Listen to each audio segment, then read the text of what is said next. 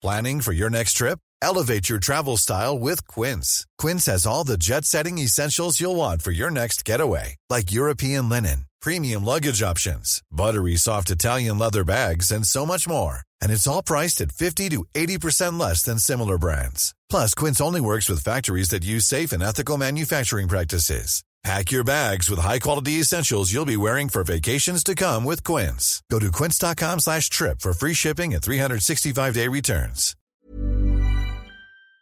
This woman said, yes, and he didn't eat his dinner, which I thought was most discourteous. We certainly shouldn't interview him. And he was not interviewed. And that man would be Prime Minister today if he had just eaten more of, Of his, his mashed potatoes. Or, and as the meatloaf. circuit tends to know it, his rubber chicken.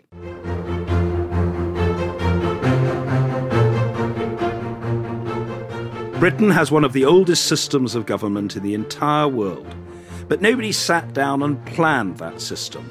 It's composed of numerous bits and pieces cobbled together over hundreds of years as the need arose. I'm John Bercow, and for 10 years I was the Speaker of the House of Commons. I've seen our system of government at its best and at its worst, and I'm fascinated by who gets to operate the levers of power and what people do with them. In this series, with the help of Deborah Frances-White, I'll be looking at different aspects of our modern democracy, how they began, how they work, and how much influence each of them has. And we'll try to answer the question where does power really come from? This is absolute power. Hello to everyone out there on Her Majesty's Internet. I'm Deborah Frances-White, and I'm sitting here with the former Speaker of the House of Commons, John Bercow. Hello, John. Good morning to you, Deborah. Top of the morning. You you sound unwell, John. Are you all right? Well, I'm as all right as I ever have been or am ever likely to be. Now, that in itself is an essay question, Deborah, because some people will say, well, he's never been all right and he never will be. I mean, so I am cursing the elements that have caused me to suffer what, if I'm positive, I'll say is a cold, and if I'm negative or hypochondriacal, I'll say is flu. But no flu will dare to afflict me for long, and certainly not if it causes a disruption in the recording schedule DFW and JB. Uh, absolutely, absolutely. The absolute power of I bet you your wish you hadn't asked that question. I mean, it was a longer answer than I was expecting, but as always, amusing and articulate. Uh, the absolute power that thrust you out of bed uh, into the recording studio is is not lost, and it is not unappreciated. Thank you. Now, on this episode, we're going to be talking about how to become an MP, a Member of Parliament, and in particular, how you get on the ballot in the first place, as opposed to how you get more votes than your rivals. So, so here's the thing, John. People often say to me, you should become an MP. You should get into politics, and that's because I'm a comedian. Quite quite a lot of opinions. Um, do some activism, and they say, "Oh, you know, we people like we need people like you in the House of Commons." Now, I always say, absolutely not. It sounds absolutely awful to me. It- it- there's so much compromise. I don't see how you get much done, and also, I don't know that I could take the Twitter hate Right. that women often get. yes, that's certainly true. I'm sure men get it. Women and BAME candidates in particular suffer disproportionately. There's no question about that. It is a matter of demonstrable fact, I'm afraid. If I am starting day one, I think, yeah, do you know what? I'm going to give this a go. I'm going to try and become an MP. What would I do?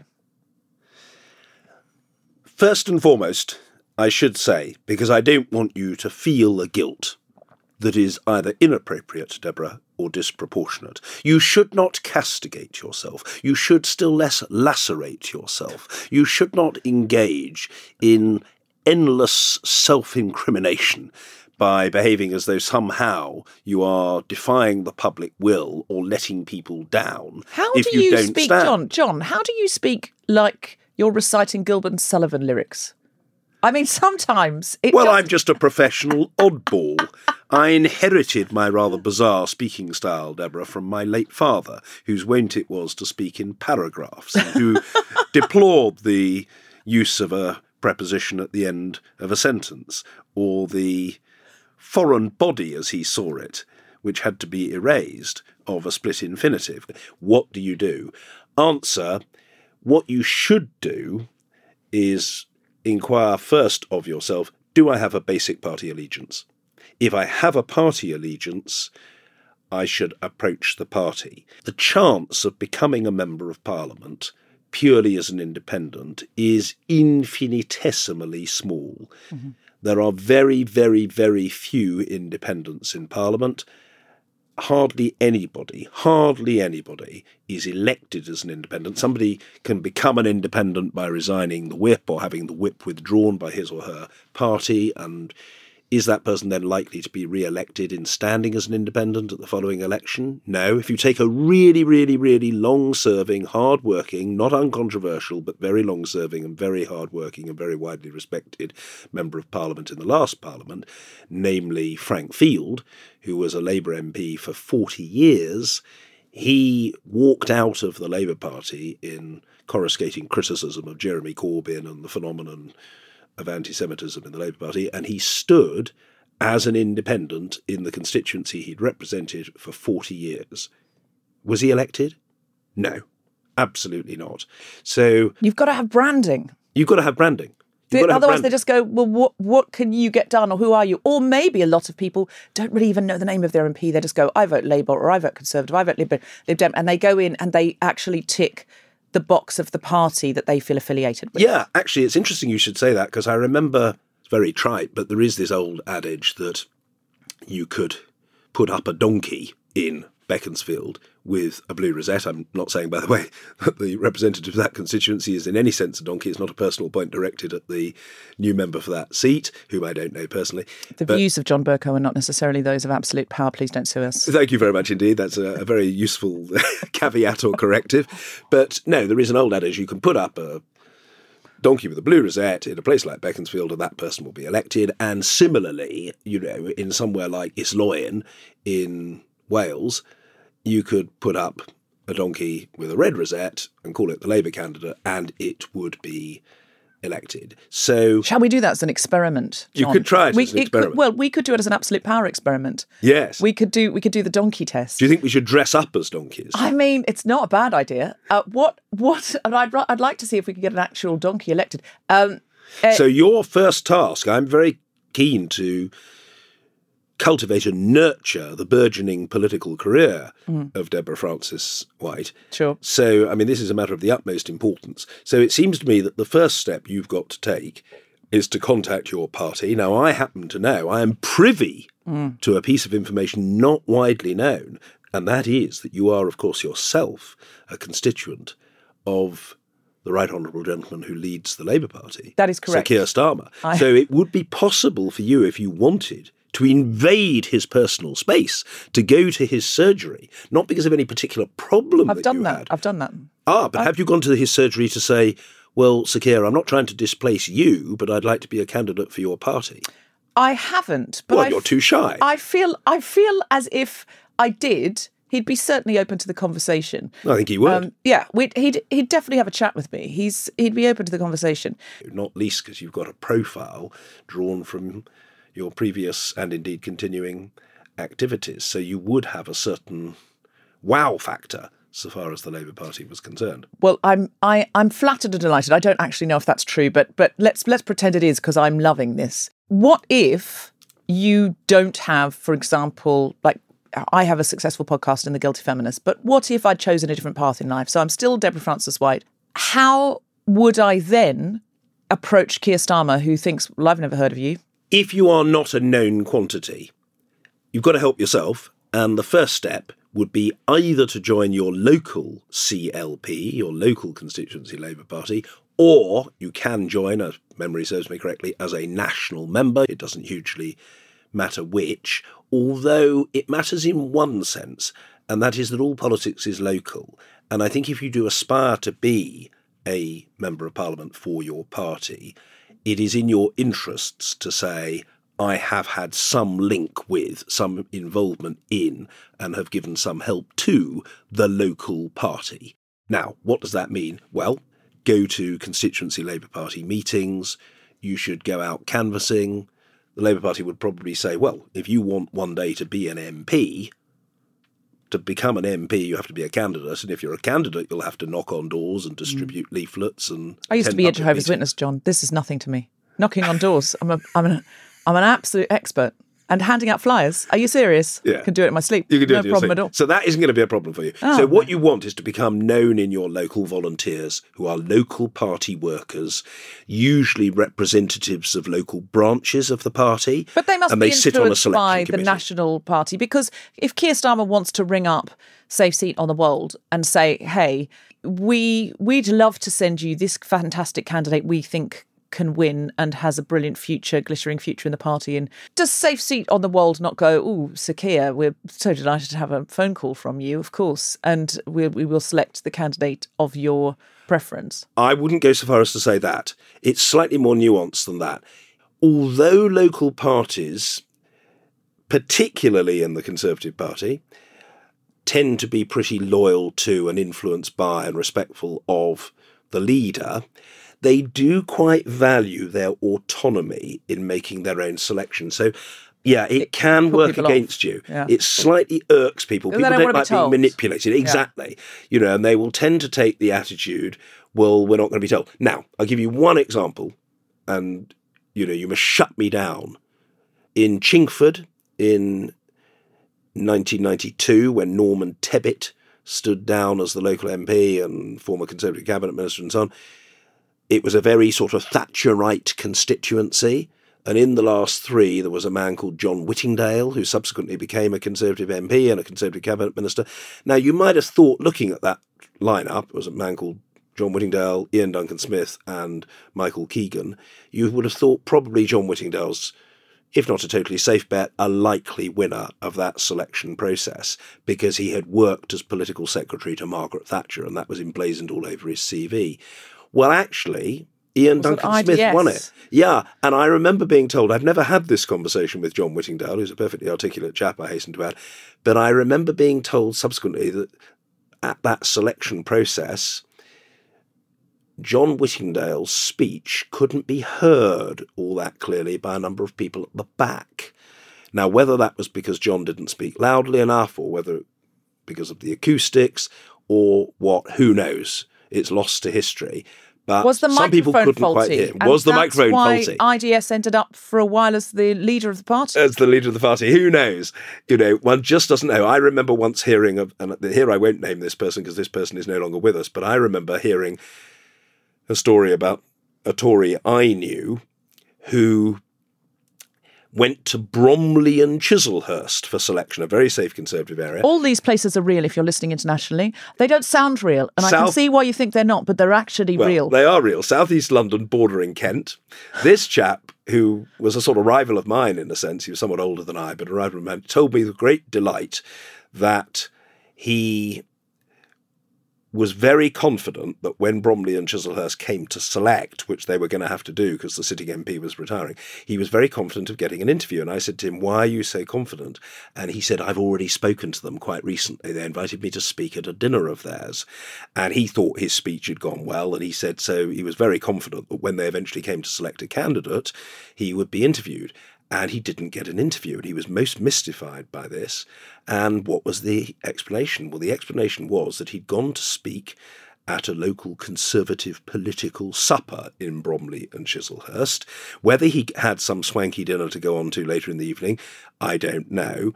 But the local volunteers, who were local conservative women, had cooked the dinner. My friend and contact did not eat much of his dinner. this caused, I won't say palpitations, it caused ructions. It Pearls were clutched. caused most serious resentment um, on the part of the local ladies who'd worked extremely hard to cook this dinner, and he had not eaten it. And one of those people, one of those women, was then on the selection committee when the constituency came to mm. decide and who to interview. between him and glory. This person was named, and people said, "Oh, well, of course he came to speak to us recently." This woman said, "Yes," and he didn't eat his dinner, which I thought was most discourteous. We certainly shouldn't interview him, and he was not interviewed. And that man would be prime minister today if he had just eaten more of, Of his, his mashed potatoes. or, as the circuit tends to know it, his rubber chicken. Mm-hmm. Because it used to be referred to, it probably still is, as people who are active on the so called rubber chicken circuit. In other words, who are willing to go around Hmm. doing fundraising events, either because they want to be MPs or for some other reason. Jeffrey Archer used to speak at a lot of so called rubber, Rubber chicken dinners. dinners for the, purposes of Tory fundraising. Whether oh Jeffrey God. particularly savoured the quality of the chicken or not, I don't know. You'd have to ask him. I'm not going to.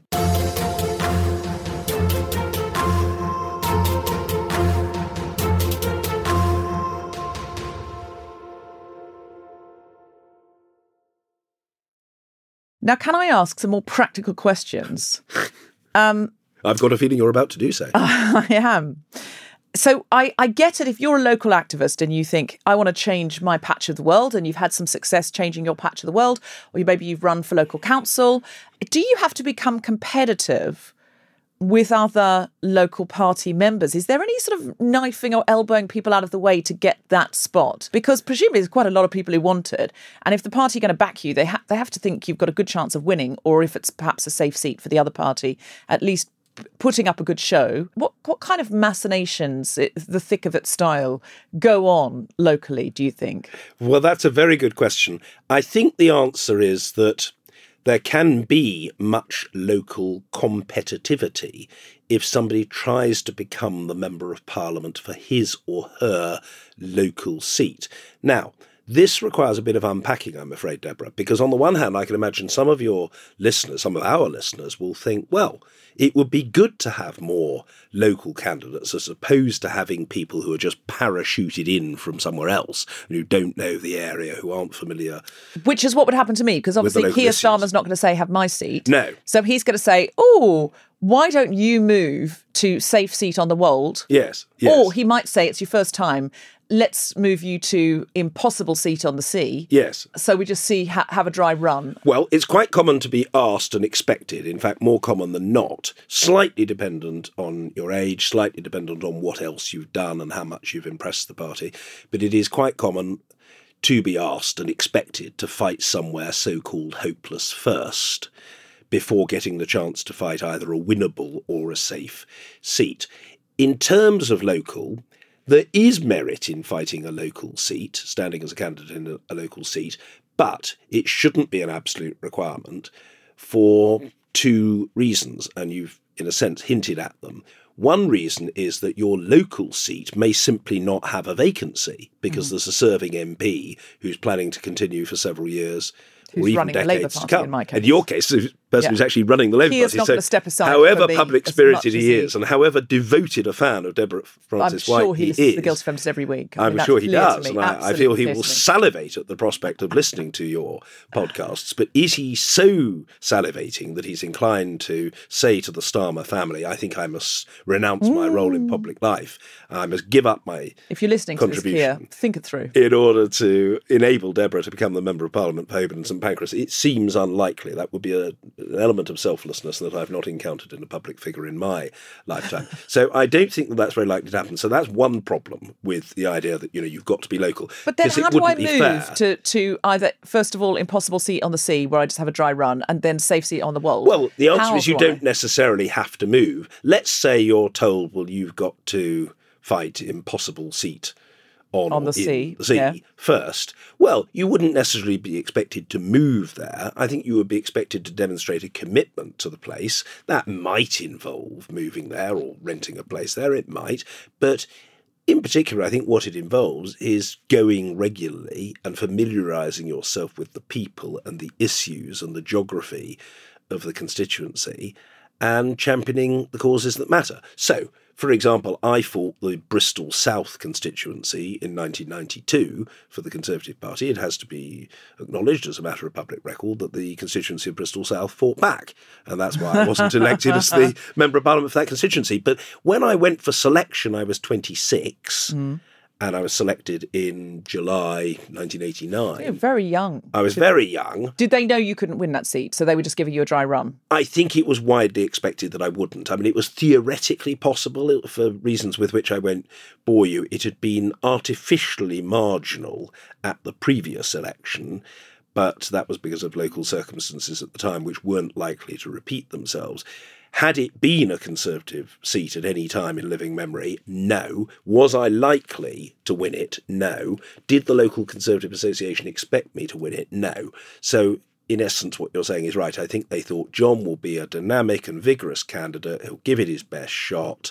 Super And- young, if you don't mind me saying. 26. I know, I know, it was absurd. And by the time the election came, because it was a long build up, I was 29. Now, at that time, could I have afforded, alongside the home I had in London, with a mortgage in London and my day job in London? Don't go bragging about having a mortgage in London at 29. This generation will not see will not see real estate till I their know. parents die. I know. Well, I they was, inherit it. Well, I I mean, come on now. well, I only bought a home in London in the late 80s because my father passed away. And could I have afforded to buy a place in Bristol or even to rent in Bristol? No. What I did at that rather tender age was to go back and forth, back and forth, back and forth, week after week, campaigning. On the train. On the train. And eventually I got my driving license and I started to drive there. And to be honest, Deborah, I used to stay with local well wishers, members of the local Conservative Party who'd got rooms in their homes. There was one very benign, kindly, elderly couple who are no longer with us who said, you know, we're very happy for John to stay with us. And I'm not saying I went every weekend, but I would certainly go two weekends out of So three. you were like their ersatz stay- grandson slash Well, I hadn't local member candidate. conceptualized it, still less articulated in those terms. But what you say does have the advantage of being true. uh, so um, here's the thing. Here's my question. But if it was a safe seat you were standing for, by the way, Hmm. not hopeless seat in the sea, but safe seat on the wall, but, yeah. well, then I think there would be a different expectation. So, for example, when I was eventually selected in 1996, Hmm. age 33, and having fought twice in Scotland in 87 and Bristol in 92, unsuccessfully, I decided only to apply for very, very, very solid Conservative seats and was selected in Buckingham. Well, there I knew I would be expected to take root locally. And in bidding for selection, I made it clear that if they selected me, I would, in the first instance, rent, and then as soon as I could find a place, I would buy a home in the constituency. And that's what I did. And I think that that would be expected in most areas. It doesn't mean you'd necessarily have to give up your lovely home in North London, in your case. But if you were not the Member of Parliament for a North London seat, but for somewhere else, it would be expected that you would establish roots in that safe territory that you were aspiring to represent for the next. So you've sort of got to have money, is what you're saying. Because I think I would have to. Well, I would. I would have to sell my Camden flat, which I'm very lucky to have, to go and buy in Safe Seat on the Wold. Yeah. or maybe rent out my flat and rent a flat in Safe Seat on the Wold. But that's interesting because if you are somebody who maybe has a council flat, Yeah. what are you going to do? You can't run in Safe Seat on the Wold. So this is this is this is really something for people with money, which is a problem. I don't say that you can't get into Parliament without money. I think that would be an exaggeration. I mean, it certainly can be done. And I think on the whole, Deborah, the individual constituencies are more interested in what you can offer, what your potential is, how you would effectively represent, than in whether you're moneyed. So But there's I not a lot of broke people, people in Parliament, are if there? you thought, well, you know, you've really got to be well off to be an MP. I don't think you do have to be well off, but it probably helps if you are. And I think there is a real issue. Well, what do you do to try to promote people who are of ability but without means? I think that is quite a challenge. Very often in the Labour Party, on a bigger scale perhaps than in the Conservative Party, I think there is an interest in having somebody relatively local. But even so, I can think of people in the Labour Party who've become MPs for places that they didn't know historically. And has it helped if they've been able to afford to rent or buy a place? I guess it has. So that slightly validates your, tends to validate your point. I don't think, I think it's quite important that we're not too absolutist or dogmatic about this. It is not the case that you have to be rich to become a member of parliament. That is not the case. There are loads of examples of people of quite ordinary means who eventually get there. But is there a financial reckoning? You know, is there a cost to being a candidate? There is a cost. There's no doubt that there is a cost. And I think that, you know, alongside the very proper pursuit of greater diversity in gender terms and terms of ethnicity. We need to think about class. We've got to think We about think class about as well. You know, I think that all the major political parties should want to have what I would call hard edged experience of life candidates. And people often say, oh, well, you know, it would be good for our party to have more people who've been doctors. Well, possibly, but what about nurses? What about midwives? What about. What about patients? patients? What about clerical People, assistants in people, the National people Health Service? who've uh, people who've had to apply for disability benefit, etc.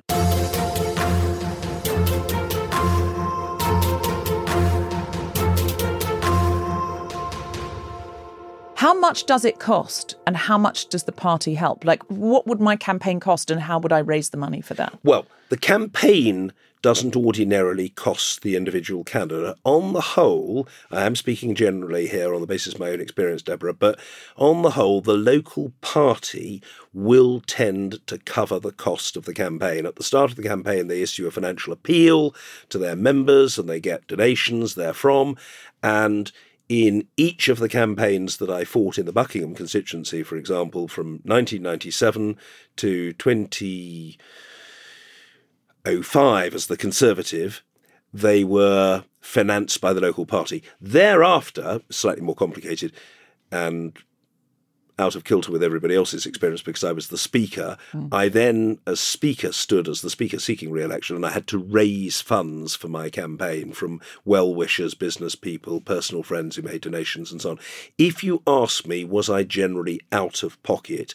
Answer I was never out of pocket when I stood as a Conservative candidate. When I stood as the Speaker seeking re election, the first time in 2010, I did end up spending some thousands of pounds myself, which I could ill afford, much to the irritation of my wife, because it happened at quite short notice and I didn't have enough money otherwise to fight an effective campaign. Thereafter, in 2015 and 2017, I mm. had business backers who helped.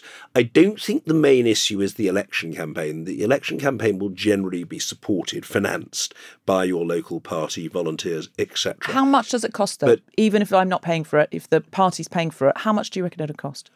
Oh, an election campaign, short election campaign of four weeks, has a spending limit, and the limit is of the order of £15,000.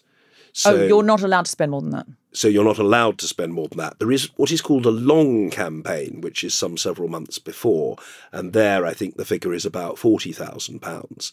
But for the period of the campaign itself, that is to say, the campaign which begins when Parliament is dissolved and the four or six week run up to the election gets underway, the limit for that. In terms of expenditure per candidate, is roughly fifteen thousand pounds. This is so different from America, where you get these enormous donors and you can basically buy your way in. Yes. No, it's not like that in the UK. When you are a member of parliament, of course, your costs as a practicing member of parliament, as a serving MP, as a functioning representative, are met. In other words, your travel costs to and from your constituency and around your constituency are met. Your office expenditure is met by public funds perfectly properly. But go back to your point about perhaps being financially disadvantaged if you're not well off at the start. There is no doubt that if you haven't got means, it can be financially burdensome when you're a candidate before the election campaign. If you're selected, which very often you will be, a year or two years before an election, well, the local party won't pay your costs for travelling back and forth or travelling around the constituency or going to events and buying raffle tickets or providing raffle or auction prizes or whatever. That's down to you. And so, is there a cost? Yes, I haven't ever calculated precisely what costs I incurred as a candidate, but I would say in Bristol, I would have spent certainly some thousands of pounds between 1989 and 1992. And in Buckingham, when I rented a cottage for a year before the general election, that will have cost me low thousands. I mean, less than £10,000, but I think a bit more than five. And will I have spent thousands of pounds, for example, in travel costs, you know, the cost mm. of petrol in driving back and forth to the constituency, and other expenditures that I had to incur in producing literature or going to local events and providing raffle prizes and buying raffle tickets and so on. Yeah, that's just regarded as incumbent upon the aspirant MP to foot. So you do have to have money because for some people, any any some thousands of pounds is just, you know, way out of their it league. It is undoubtedly very difficult for somebody who's got absolutely nothing. Mm. You're and right. You have to is have a strong community. Completely prohibitive, not necessarily, but it is very disadvantageous. And I suppose the point is also a psychological one. If people think, wow, I'm fearful of that prospect because I know I'm very public service orientated and I've got strong values and I would work really hard and I could prove a really effective MP, but I don't have two brass farthings to rub together. Well, that will probably deter that person from even seeking selection.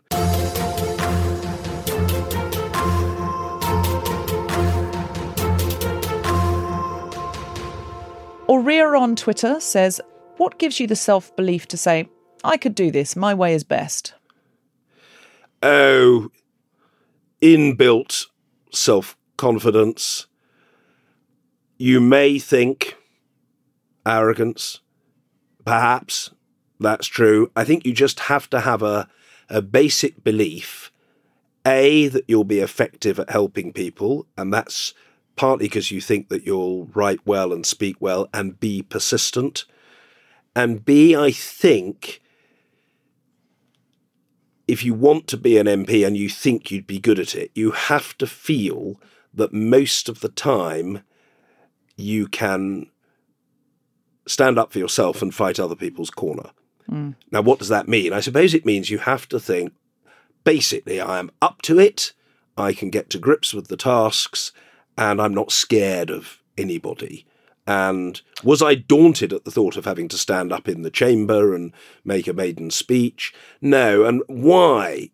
You know, if people on Twitter there are thinking, well, why? Why was he so cocksure? I suppose in that sense, the apprenticeship that I'd gained over decades of being a student politician, doing a lot of debating and speaking and panel discussions and so on, and the experience of being a local councillor for four years in an inner London borough all of that contributed to a sense of self confidence. Now, it may not be a very attractive quality, but the question has been asked, and that's the answer. well, listen, I think confidence is an attractive quality, but I would question that it's all inbuilt. I think a lot of it is outbuilt by the power structures which tell certain sorts of people that they look like a member of parliament, or their education has given them that kind of kind of confidence. A lot of it is power structures. It's... well, I think a, a lot of it can be power structures.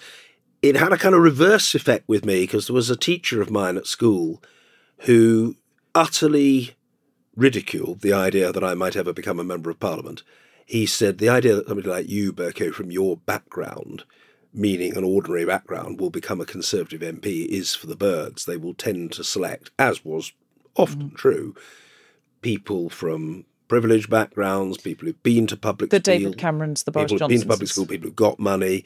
And you know, yes, exactly. The, did you? You're not going to become an MP. him when that, you won? I did. I did thought. You, did you write you. to him? I didn't. No, I. You didn't need to. It was in the papers. Well, it was in the papers that I'd he become an MP. Been... I thought, well, if anything, far from putting me off, if anything, it intensified my determination mm-hmm. to get there. And just as I think I told you on a previous occasion when I stood for Speaker, somebody said to me, Well, John, you can stand for Speaker if you want, but let me tell you, you'll lose. And I thought, well, we'll see about that. Mm. I'm not convinced that's the case. So, so yes, sometimes... it can be off putting, but it can work the other way. And I would say that the intervention of that now forgotten teacher, mm-hmm. whose name eludes me, to say, well, you're not going to get there, simply emboldened. I'm amazed you can't remember their name because you could. I can always remember the names of those teachers that said those things, and you can remember everyone's name. Jeff on Facebook says citizens of Ireland or any Commonwealth country can run for Parliament. If I were elected a member of Parliament as an Australian, would I be deported given I have no right to live in the United Kingdom? Oh, yes, you would be deported. in all likelihood. Listen, Jeff, I'm a screenwriter and I could make something really hilarious out of that. So don't listen to John. He's not thinking of this imaginatively. This is a romantic comedy. Indeed. Absolutely. Could a romantic comedy be generated? Yes, with a degree of creative license and Jeff's willing participation in this rather titillating venture. Yes, it could Okay. become uh, something. Fish Out of Water is coming to a cinema near you next summer. Finally, John, Yeah. where do the local parliamentary electors sit on the scale from basically irrelevant to absolute power? The people who decide who the candidate is, where do they sit? The people who decide who the local candidate shall be are powerful because they may be only and will be only a small coterie of individuals in a local political party, but they do have the power to choose the candidate, or at least to choose a shortlist from which the candidate is chosen. And typically, the local party meeting that chooses a candidate won't consist of more than a couple of hundred people. So they're powerful in that sense. Do they exert wider influence on the political system? No. On the whole, once an MP is selected and elected by the wider electorate, unless that MP disgraces him or herself, he or she is likely to be able to remain the MP if it's a safe seat, potentially for decades. So the power of that group of selectors at the start is very great. Thereafter, I would say they become less significant. Dare I say it, their power seeps away. It evaporates. Diminishing it comes power. to be forgotten. So, not absolute power, short term, temporary power, oh yes. Thereafter, much less so. An excellent answer. And we'll be back next week with another episode. Until then, goodbye. Goodbye. Onwards and upwards. You have been listening to Absolute Power with me, Deborah Frances-White. And me, John Bercow. Recording facilities were provided by Spiritland, and the music was by Hannah Ledwidge. The producers for The Spontaneity Shop were Ned Sedgwick and Tom Selinsky. Absolute Power is part of the ACAST Creator Network and the House of the Guilty Feminist. For more information about this and other episodes, visit absolutepowerpodcast.com.